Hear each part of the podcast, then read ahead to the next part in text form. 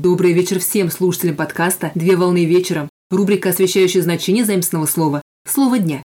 Слово для сегодняшнего разбора – регата. Слово регата с итальянского языка – регата, регата, где рига – линия, ряд. Регата – это крупное соревнование по парусному и гребному спорту, состоящее из серии гонок для судов разных классов. Одной из первых известных регат была состоявшаяся в 1740 году Венецианская регата. В середине XIX века регаты по парусному спорту стали проводиться в Бельгии, Великобритании, Германии, Испании, Италии, Франции, Швейцарии, а с конца XIX века, начала XX века регаты стали проводиться в Соединенных Штатах Америки, России и в других странах. Регаты призваны выявлять сильнейших среди яхтсменов, а так как парусный спорт является техническим и многое в результате зависит от яхты, то основной задачей жюри является корректное сравнение результатов с целью выявления фактического мастерства яхтсмена.